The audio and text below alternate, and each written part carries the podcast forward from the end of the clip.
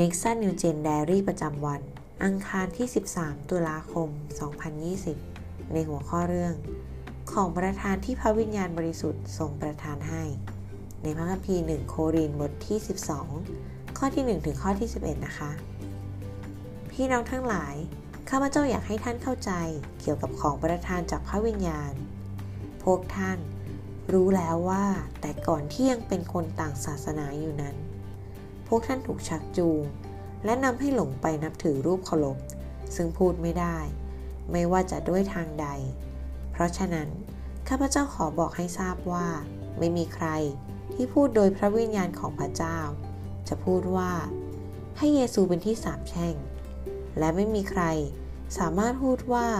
พระเยซูเป็นองค์พระผู้เป็นเจ้า นอกจากจะพูดโดยพระวิญญาณบริสุทธิ์ ของประธานนั้นมีต่างๆกัน แต่มีพระวิญญาณองค์เดียวกัน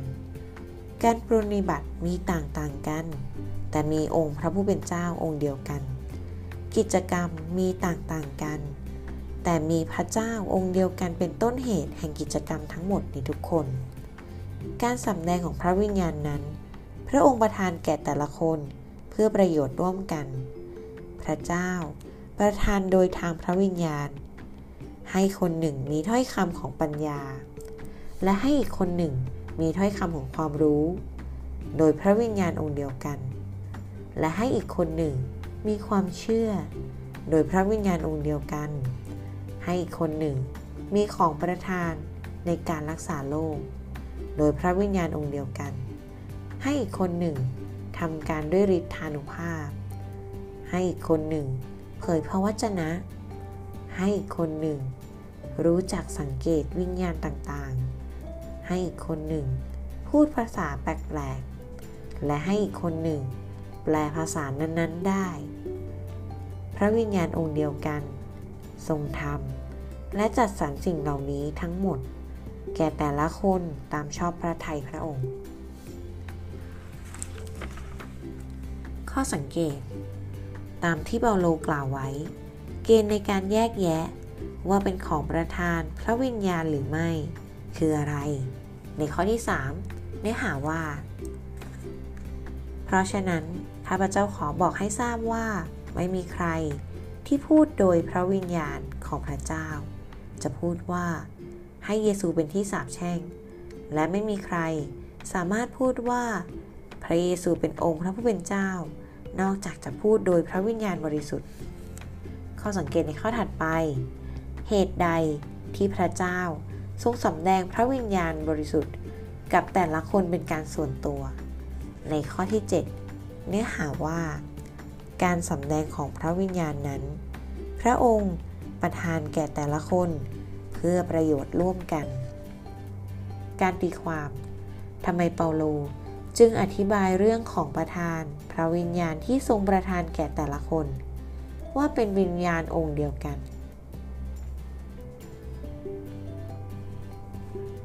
การไต่ตรอง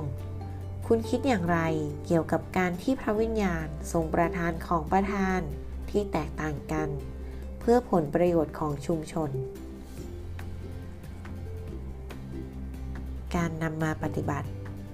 ของประธานและงานรับผิดชอบอะไร ที่พระเจ้าทรงมอบให้คุณ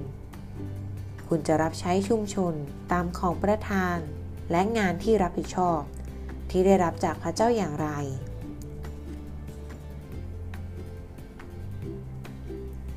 ในบทขยายความนะคะ ข้อที่ 3คำว่าให้เยซูเป็นที่สาบแช่ง ในข้อที่ 3 และข้อที่ 2 คือความตรงกันข้ามของกันและกัน ข้อนี้หมายถึงการติดตามพระเจ้าอื่น ก็เท่ากับการสาบแช่งพระเยซู ในข้อที่ 4คำว่าของประทาน ในภาษากรีกซึ่งหมายถึงของขวัญแห่งพระคุณ ในข้อที่ 5 การปรนิบัติ ในภาษากรีกจะหมายถึง การรับใช้ในสิ่งที่พระเจ้าทรงมอบหมายไว้ และในข้อที่ 6คำว่า กิจกรรม ในภาษากรีกจะหมายความว่า การรับใช้ในคิจจักรอย่างมีประสิทธิภาพ เปาโลจัดการกับปัญหาเรื่องของของประธาน ที่เกิดขึ้นในคริสตจักรโคริน เอ๊ะ ของประธานยังเกิดปัญหาอะไรได้อีกหรอ แน่นอนค่ะว่ามันต้องเป็นปัญหา เพราะว่าในเวลานั้นบางคนได้ก่อกวนคนอื่นในคริสตจักร โดยเขาคุยโมเรื่องของการได้รับการดลใจจากศาสนาอื่นๆ ซึ่งเปาโลเองก็สอนว่า การที่เราได้สารภาพว่าพระเยซูเป็นพระเจ้า นั่นก็สามารถเป็นบรรทัดฐานในการวัดว่าคือ ของประธานฝ่ายจิตวิญญาณของเรา จริงหรือไม่ ในข้อที่ 3 เพราะถ้าหากว่าคนใดก็ตามไม่ได้สารภาพว่าพระเยซู คือองค์พระผู้เป็นเจ้า ไม่ว่าเขาจะทำอะไรก็ตาม สิ่งนั้นก็ไม่ใช่การทรงนำของพระวิญญาณ เปาโลกล่าวซ้ำนะคะ โดยใช้คำว่า ของประทานพระวิญญาณ ไปพร้อมกับคำว่า ความรับผิดชอบ ในข้อที่ 4 ถึงข้อที่ 6 ฉะนั้นเป็นเรื่องสำคัญที่เราจะรู้ว่า พระเจ้ามอบของประทานฝ่ายวิญญาณ ให้กับผู้ที่เป็นของพระองค์ และเพื่อผลประโยชน์แก่คริสตจักร ในข้อที่ 7 ดังนั้นไม่ว่าของประทานที่เราได้รับจะเป็นสิ่งใดก็ตาม ขอให้เราจำไว้ว่า นั่นเป็นสิ่งที่มาจากพระวิญญาณบริสุทธิ์หรือไม่พราะของประทานไม่ได้มีไว้เพื่อสร้างสถานะของตัวเราเองในชุมชน ดังนั้นเราต้องไม่ลืมนะคะว่า ผู้ที่เชื่อทุกคน ก็ต้องได้รับของประทานฝ่ายวิญญาณนั้น เป็นสิ่งที่มาจากพระเจ้าองค์เดียวกัน เราจึงต้องมีใจถ่อมและรับใช้ร่วมกัน เพราะเราทุกคนก็คือส่วนหนึ่งของคิดจักร ให้เราร่วมใจกันในฐานร่วมกันนะคะ พระเจ้า ขอทรงช่วยข้าพระองค์ ให้รับใช้พระองค์ ตามของประทานพระวิญญาณ ที่ทรงประทานโดยพระวิญญาณบริสุทธิ์ให้กับเราทุกคน thank you